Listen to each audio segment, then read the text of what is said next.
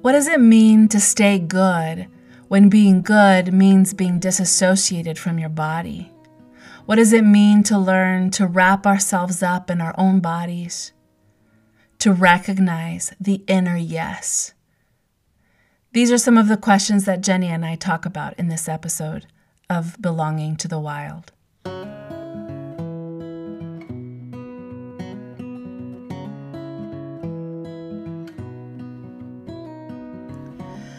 Jenny Wade is a licensed mental health counselor and yoga teacher based in Seattle, Washington. After years of working as a primary therapist at Opal, Food and Body Wisdom, she started her business, Haven Yoga, where she helps women connect to their inner vitality. She sees individual clients, leads somatic and healing workshops and retreats, and offers supervision to therapists in training. She's a wonderful and brave soul, and I hope you enjoy this conversation. Hi, Jenny, and welcome to the podcast. Hi, Vanya. I'm so happy to be here with you. I'm so glad you're here. And as you know, we're doing a short series on leaving the obedient life or moving beyond obedience in our lives. And um, so often, so many of us get to a place where we realize that the maps that we've been given, the directions that we've been handed uh, for our lives, aren't taking us to the lives that we actually feel emerging from our center, right? They aren't taking us to the lives that, that feel the truest. And um, yeah, so we're exploring that here. And wondering about the great shoulds in our lives and and the ways that we've transgressed those shoulds and um, how we live now. So I'm just so glad to have you here and to hear your voice in this conversation. Yeah, it's such like you've been such a huge teacher for me in getting really clear on my shoulds and overcoming them. So to be having this conversation with you feels very full circle. Oh, wonderful. Yeah. So, will you tell us, uh, you know, what the great shoulds have been in your life, what they were like when you, what they were when you were younger or a little one, and, and even the ones you face now? I would just love to hear what that means for you specifically. What what were the and are the shoulds? Yeah. So I grew up in the evangelical church and my big should that I will battle for the rest of my life is to be good within the bounds of the evangelical church. And in that culture, being a good girl meant uh, to be submissive, to not be sexual, in any mm-hmm. way, to not drink, to not do drugs, to not party. I remember having this moment with my mom where I was I was just so dedicated to being good and I pulled her aside. I think I was like a freshman in high school and I was uh-huh. like, "Mom, just you know, I will not ever have sex before I'm married. Uh-huh. I will ever drink before I'm 21. I will never do drugs. I am committed to being good. Uh-huh. And I had so much of my identity wrapped up in being good uh, that in a creative writing class that I took when I was a senior in high school, my teacher asked us to title our autobiography and he wanted us to come up with like 10 titles. And I remember sitting there, and the only title I could think of was The Good Girl. Huh.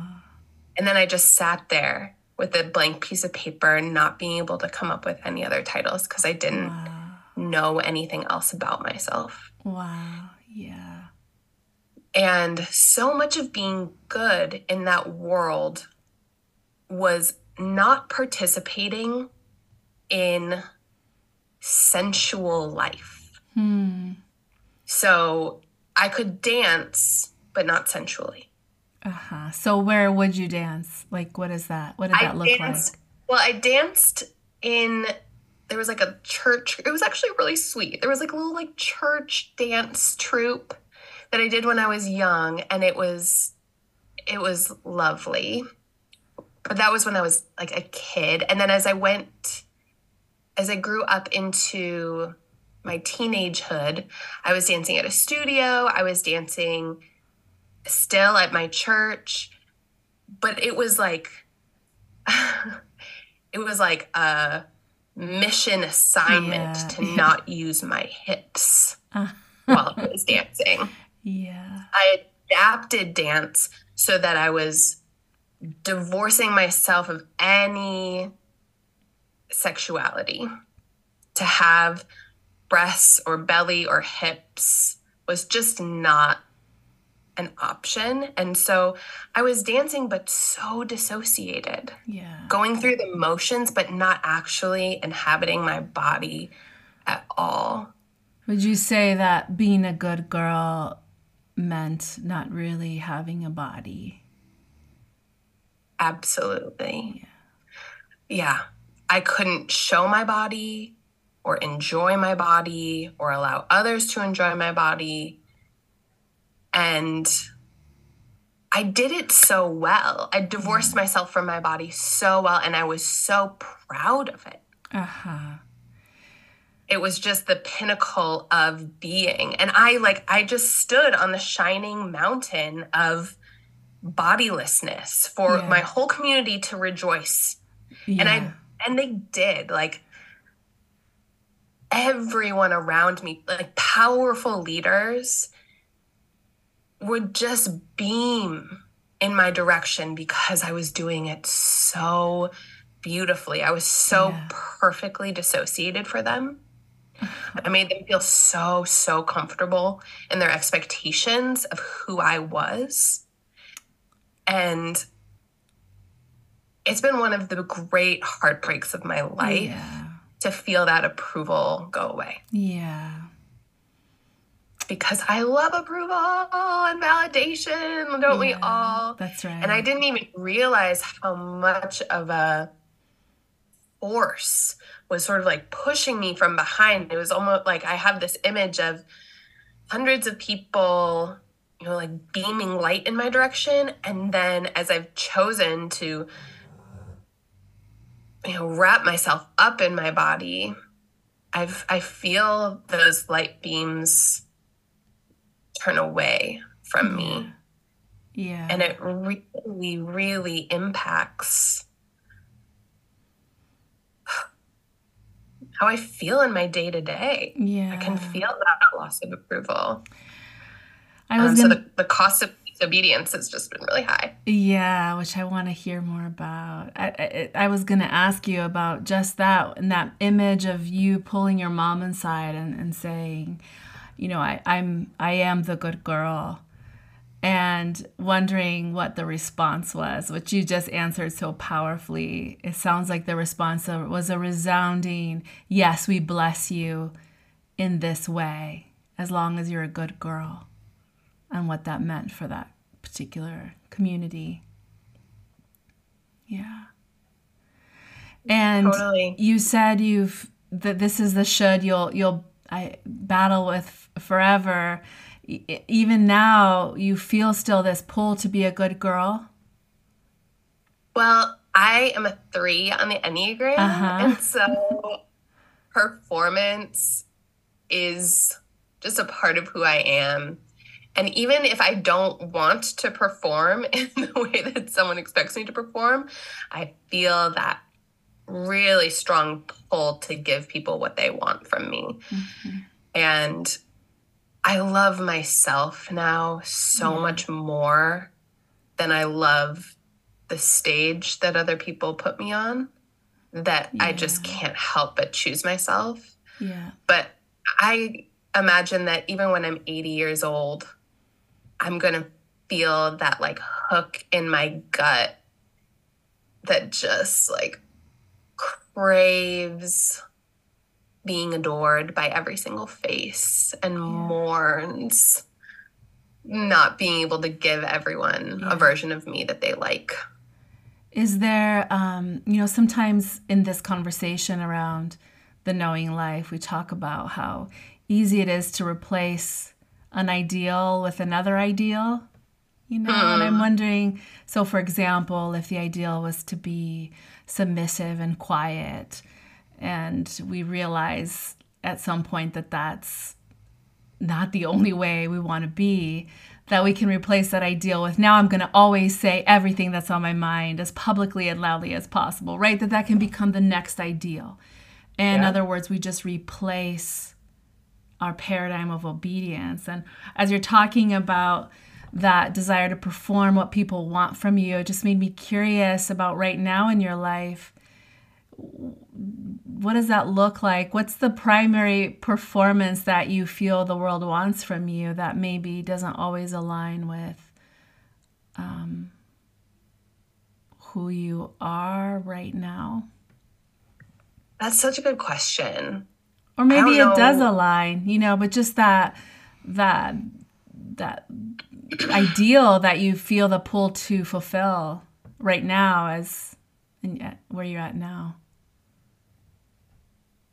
I definitely resonate with uh, the pull to go the opposite direction and to uh, embrace loud rebellion. Mm-hmm. Um,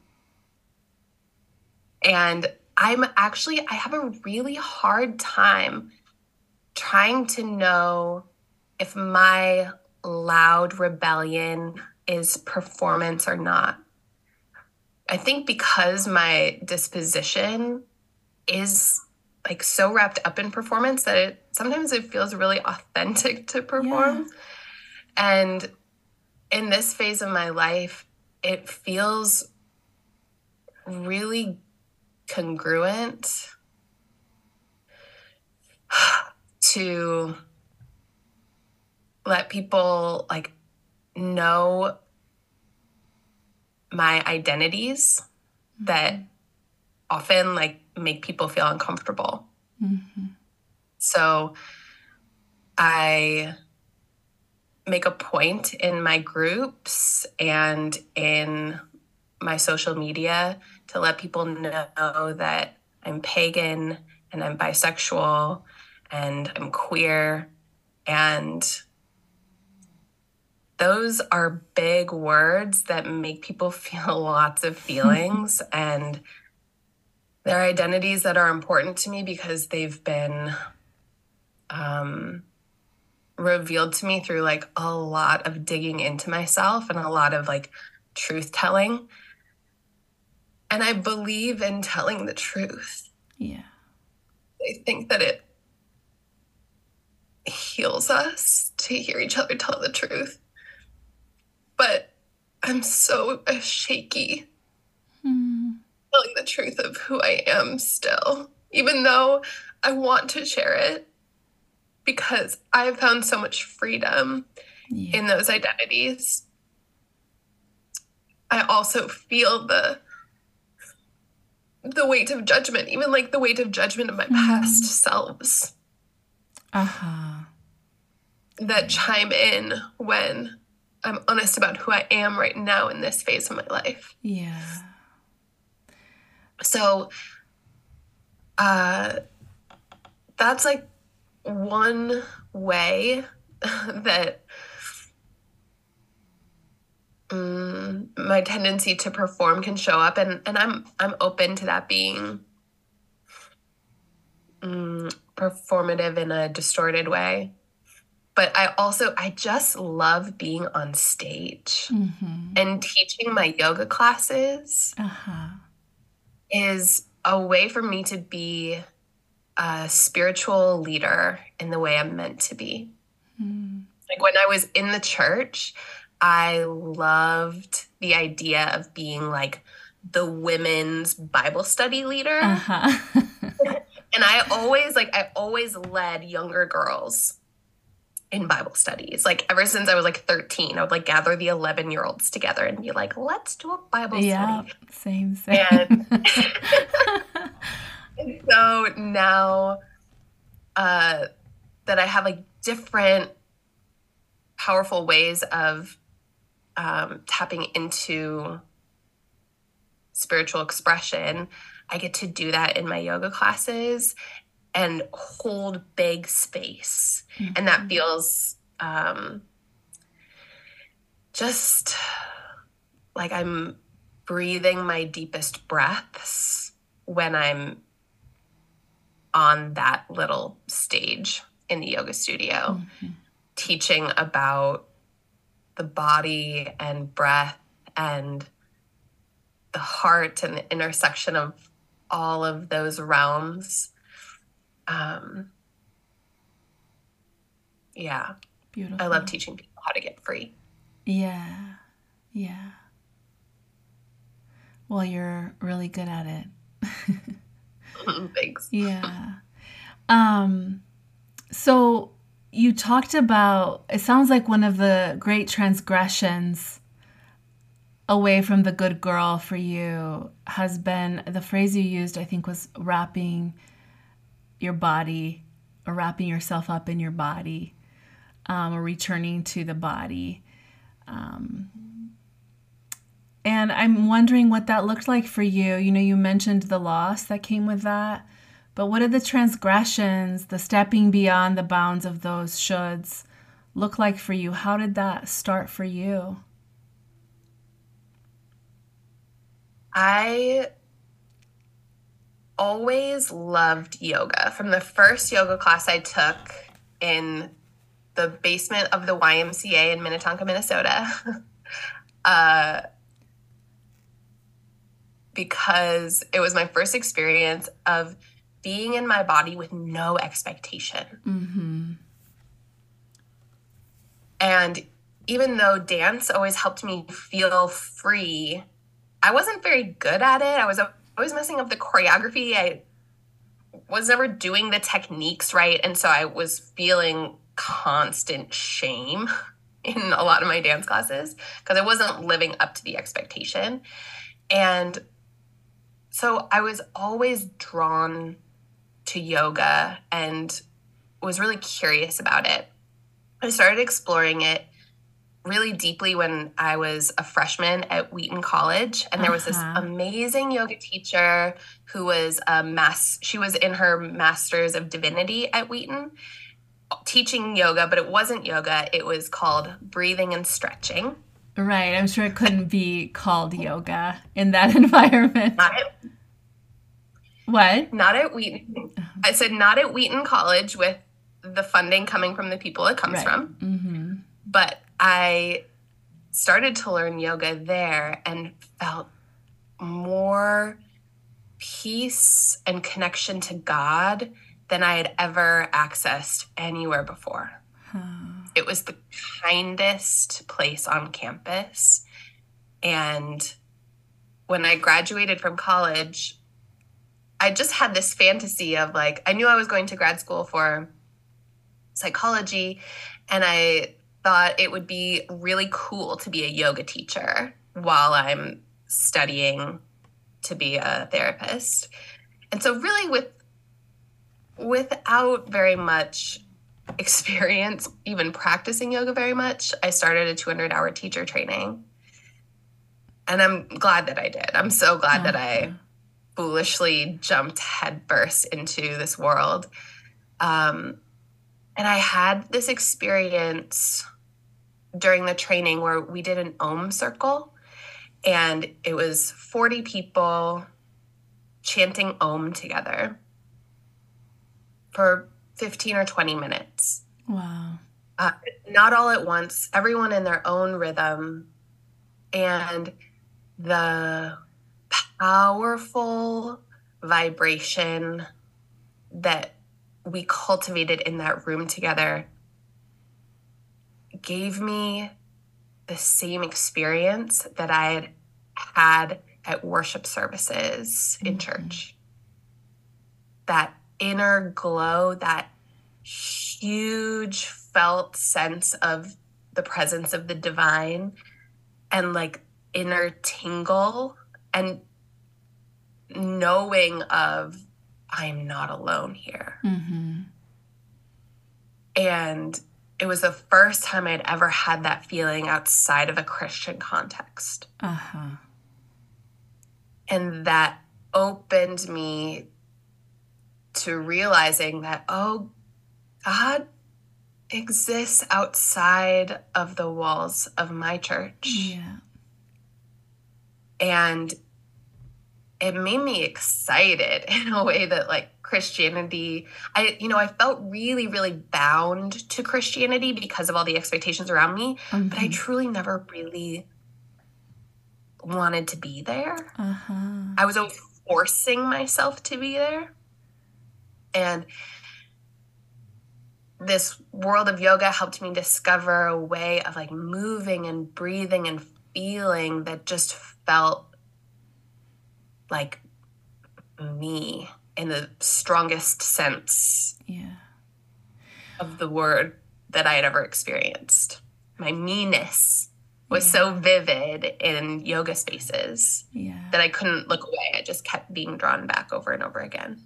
Yeah, I'm so struck too by how you said you you had never experienced that sense of the numinous or that glowing outside of the context of of the religion. And once you discovered that, your curiosity sounds like it just grew and grew and grew. And it reminds me of this I, this this truth that in fundamentalist ideologies, whether it's religious or any other place where we have an attitude where there's only one way um, to be uh, good enough, successful, loved, have belonging, be saved, whatever it might be, right? That that fundamentalist attitude is that um, that that way of approaching anything. That part of that paradigm is is a, a foundational lie that says to us, if you leave these this boundary of this one way of being, there's going to be nothing. There's going to be wasteland. There's going to be no belonging, no community, no meaning, no numinosity. And so I'm really struck by this moment where, if I'm hearing you correctly, you uh, sort of looked behind the curtain, right? You, you you experienced that kind of meaning and belonging and numinosity outside of the boundaries of where you should have. And mm-hmm. so now everything comes into question right? And and it's just a good reminder because sometimes that lie can keep us in too small places because we're afraid because we don't want to live in a wasteland with no belonging and no meaning. And that's not and that but to remember that that's a lie that comes with fundamentalism in whatever way that it shows up and that sometimes we get to taste that um, in a preview sort of way, the way you did it. Sometimes we walk through the wasteland for a long time, but to remember that um, that idea that there's just that one way of being, and, and outside of here there will be nothing, is is is to be questioned and challenged. Yeah. Yeah. I was so bought into the one way. Mm-hmm. And I have been so, I've moved through so much anger that that isn't true because I wanted it to be true. Mm.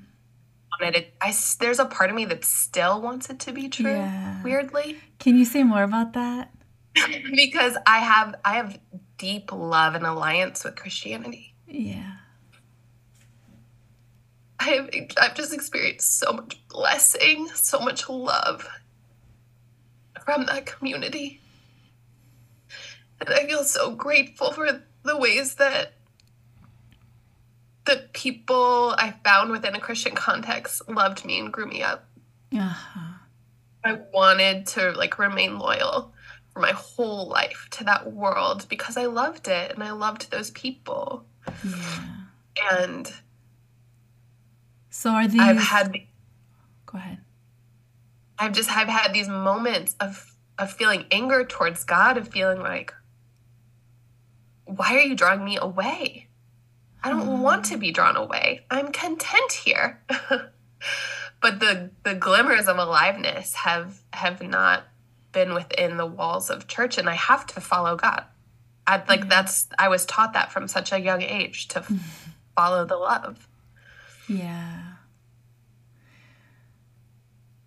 Yeah, I remember having a, a, a similar moment when I was in college. I was um, visiting Colorado and I was up in the mountains and it was a beautiful, clear night.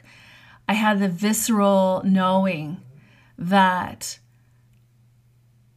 I wanted to follow God, even if God took me away from the God that I had known.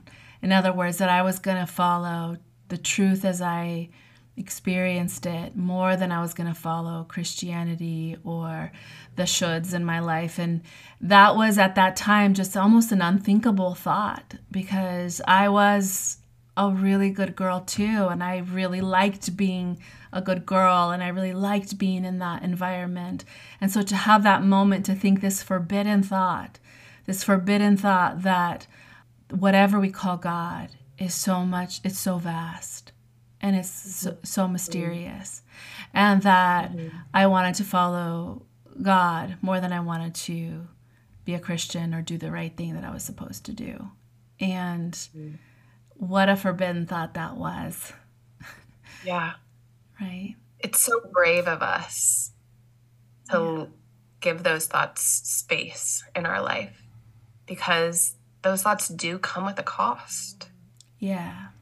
So you talked about that, you know. So you you found yoga and eventually um, new ways. I mean, you mentioned you're a pagan, a fellow pagan, and you mentioned you know finding these new ways of of being in the world, and with that came um, loss. Yeah. Do you remember when you first realized, oh, this the sacrifice is real? it yeah. this doesn't come for nothing. Mm-hmm. Do you remember when mm-hmm. you first felt that? When you transgressed out of the shoulds? Yeah. That moment for me came in a moment with my mother and sister in law, who I adore and am really close with. And my sister in law was having a hard time, and I was listening to her and me and my mother-in-law were just being with her and as we were about to like get out of the car i asked if i could pray for her uh-huh. and she said no mm. And i i just it broke something in me. It broke a well open and I just lost it. I just started sobbing. I left the car. I walked into this neighborhood that I didn't know and I just walked and walked and walked and then sat down on a curb and I just wailed. Because I I'm a good prayer. Yeah. I'm I'm good at blessing and this person that loves me no longer wanted to receive my blessing. Yeah. And if this person that adores me didn't want to receive my blessing, well, the world is going to be really, really hesitant to receive my blessing. Mm-hmm. And I hate the idea that I'm not palatable to people. Right. I really want to be palatable. yeah. I don't want to be, I don't want there to be any obstacles to overcome in loving me. and all of a sudden, there are quite a few obstacles. And that's, that was a moment where I was just like, okay, so it begins. Mm-hmm. And, and that's continued to be true. There's been a lot of turning away from me that I've had to endure. And it's, it's continued to be painful. I've had to continue to grieve losing the privilege that I didn't really realize I had. Yeah. Yeah. You know, uh, this idea of sacrifice is so important to talk about on in this conversation um, because sometimes the message can be now that we can be our authentic selves and and sometimes the the truth that is weighty that sovereignty is weighty, that that it comes with sacrifice, that that truth can become either erased or watered down, right? And and that we also begin to name and get better at naming the sacrifices that come with disobedience and the sacrifice that come with obedience right what i've heard you say too is when you were a good girl you sacrificed being in your body mm-hmm. that's mm-hmm. no small thing right. right and we're so well trained in naming the sacrifices that come when we quote unquote rock the boat or disrupt the status quo and how the, the parents or the partner or the dogs or the you know everyone that will be disrupted we're good at that because it helps us stay good. But to really become overt about naming the sacrifices that come with obedience even when it's in conflict with our knowing and our nature and our wildness. Mm. right? Yeah, I I could not afford what it costed to stay as vacant as my old world wanted me to be. Yeah. And again, like a part of me wishes I could. Yeah. But my like taste for aliveness is just so uh, I don't I don't know how to say it. My taste for aliveness is insatiable now. I mm-hmm. can't not be lit from within. Uh-huh. Have to be. Yeah. Beautiful. And so I I just will endure whatever shame and distrust is thrown at me because the that sacrifice is not worse than the sacrifice of deadness. Mm-hmm. I'm very sure about that. Beautiful. Yes. So for you now, Jenny, you know, when we talk about the knowing or the sovereign life, or what does that look like for you? I mean, you've described so much of it already, but is there anything else you want to say about what that means for you now? Mm. Um, yeah, for me to live a knowing life means living and listening to my body uh-huh. and consulting my body in all decision making. Yeah. And really trusting that the the images, the sensations, the impulses that my body gives are leading me on the breadcrumb trail to myself. Beautiful. Can you give us some examples? Um, of what that can look like in a day for you?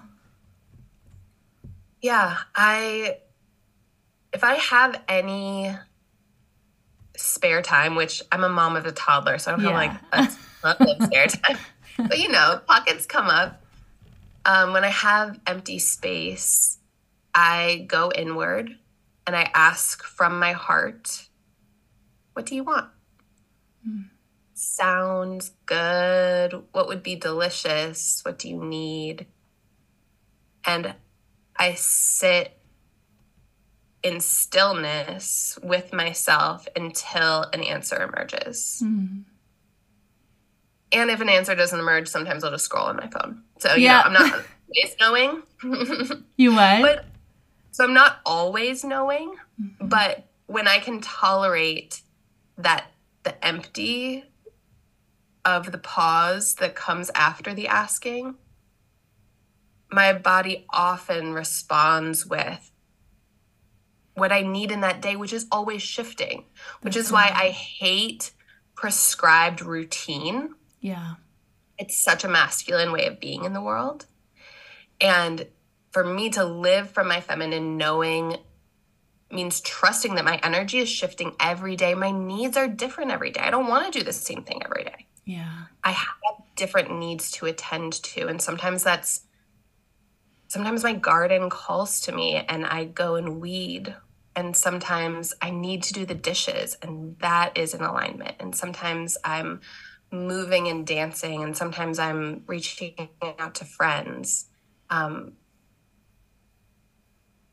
but I trust that those moving tides of desire are connected to me and that they're really vital to listen to. That it's by listening and responding to those desires that I get to be really vibrant in the world because I'm meeting my needs, because I'm listening so deeply and and trusting that like the images that come aren't random.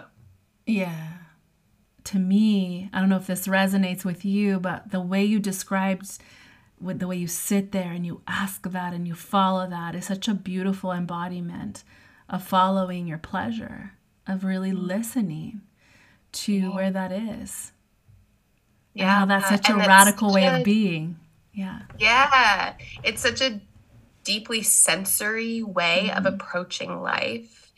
And what is heavy and stuck is not for us. I we need to really feel into the center of our chest and pay attention to like what makes me feel buoyant, what makes me feel warm, what makes me feel like a balloon lifting up into the air.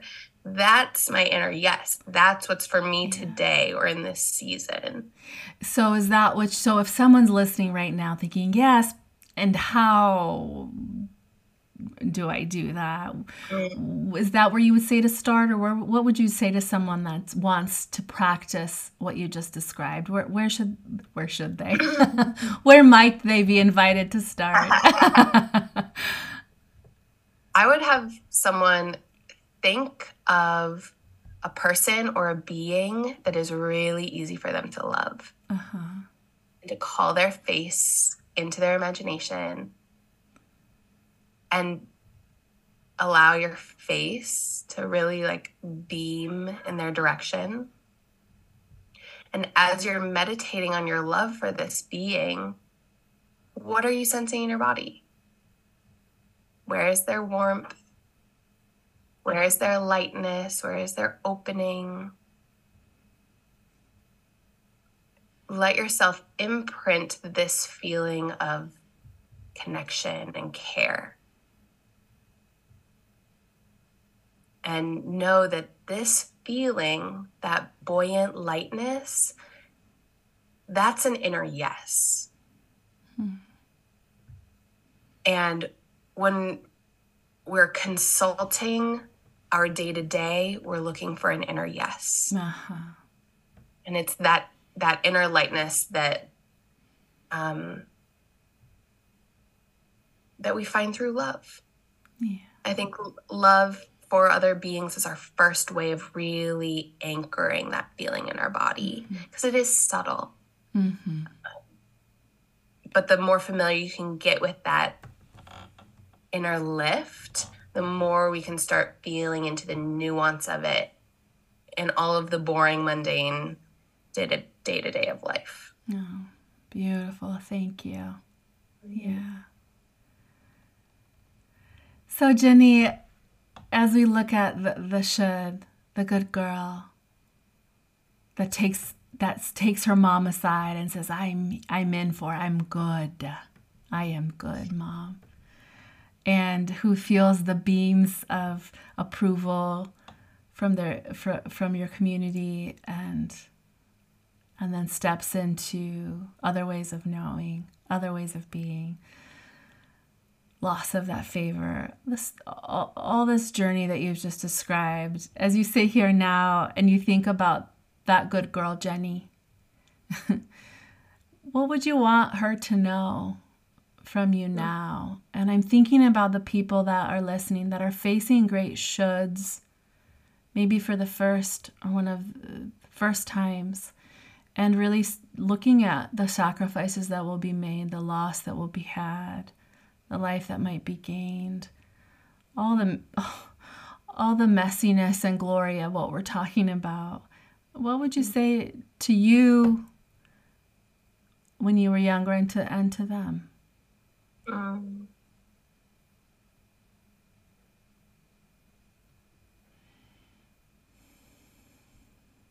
you are stronger than you can fathom and you cannot do it alone. We can only do it together. You don't have to live with a frantic wondering about who you are and what you want. That is not your inheritance.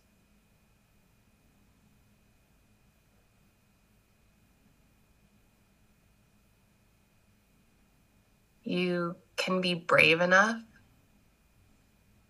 to step towards what is scary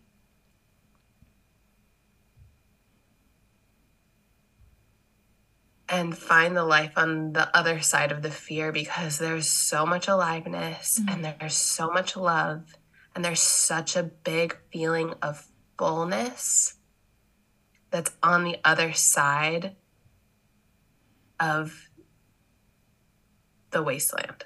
Mm-hmm. And you can't know the glory of it yet, mm-hmm. but it's there. Beautiful. And so may it be. Um, so may it be. I really hope you enjoyed this conversation. And if you want to find out more about Jenny and her work, you can go to her website, havenyogaseattle.com. You can also follow her on Instagram at Haven Yoga Seattle. I'll post those links in the show notes. And you can also drop in on her Mellow Flow weekly yoga class at Commune Yoga at 9 a.m. on Sunday mornings. If you enjoyed the podcast, please share it with a friend, subscribe or follow. And if you want to leave us a five star rating and rate us a review, that would be wonderful too. I want to thank Caitlin Turner for helping me produce this podcast, and I'll look forward to meeting you here next time.